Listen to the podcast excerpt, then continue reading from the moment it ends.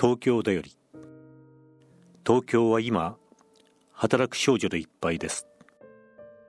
朝夕工場の行き帰り。少女たちは二列渋滞に並んで生産の歌を合唱しながら東京の街を行進します。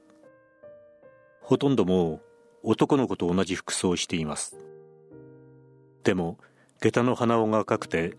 その一点にだけ女の子の匂いを残しています。どの子もみんな同じような顔をしています。年の頃さえはっきり見当がつきません。全部をお上に捧げ切ると人間は顔の特徴も年格好もきれいに失ってしまうものかもしれません。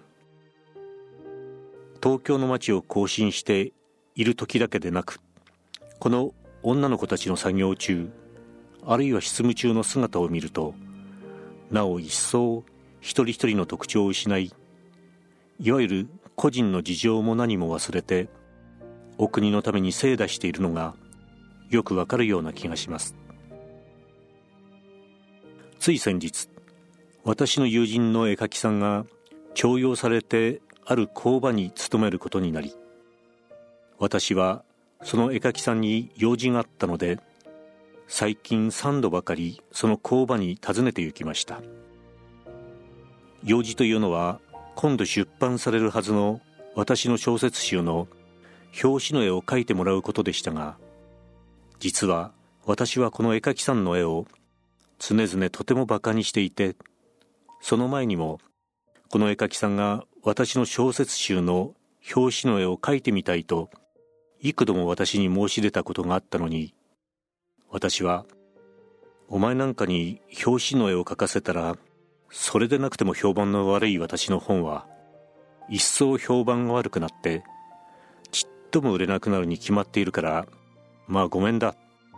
と言ってはっきりお断りして来ていたのでした。実際その人の絵は下手くそでした。けれども今度工場へ入り今こそ小説集の表紙の絵を新たな思いで描いてみたいというひどく神妙な申し出に接して私はすぐに彼の勤めている工場へ絵を描いてくれと頼みに出かけたのです。工場の門をくぐって守衛に彼から来たハガキを示し事務所へ入るとそこに10人ばかりの女の子がひっそり事務を取っています。みんなもう見事なくらい平然と私を黙殺しています。女の子から黙殺されるのは私も幼少の頃から慣れていますので格別驚きもしませんがでもこの黙殺の仕方は少しも高慢の影はなく一人一人違った心の表情も認められず一様にうつむいてせっせと事務を取っているだけで来客の出入りにもその静かな雰囲気は何の変化も示さずただそろばんの音と帳簿を来る音が爽やかに聞こえて大変気持ちのいい眺めなのでした。どの子の顔にもこれという異なった印象がなく羽の色の同じな蝶々がひっそり並んで花の枝に止まっているような感じなのですがでも一人どういうわけか忘れられない印象の子がいたのです。これは働く少女たちの間では実に稀有現象です。働く少女たちには一人一人の特徴なんか少しもない。と前にも申し上げましたがその工場の事務所に一人どうしても他の少女と全く違う感じの人がいたのです。顔も別に変わっていません。やや面長の浅黒い顔です。服装も変わっていません。みんなと同じ黒い事務服です。髪の形も変わっていません。どこも何も変わっていません。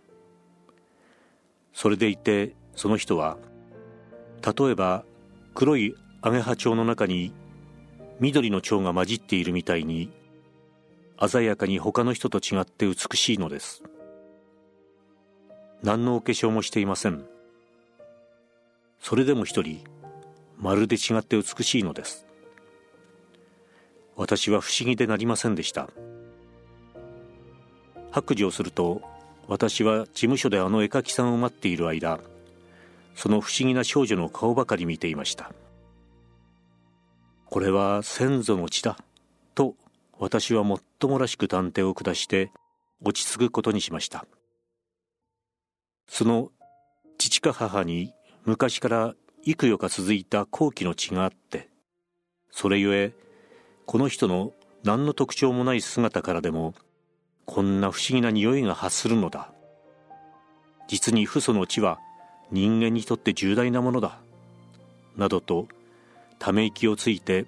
一人で興奮していたのですがそれは違いました。私のそんな一人合点は見事に外れていました。その人の際立った不思議な美しさの原因はもっと厳粛な崇高と言っていいほどの切羽詰まった現実の中にあったのです。ある夕方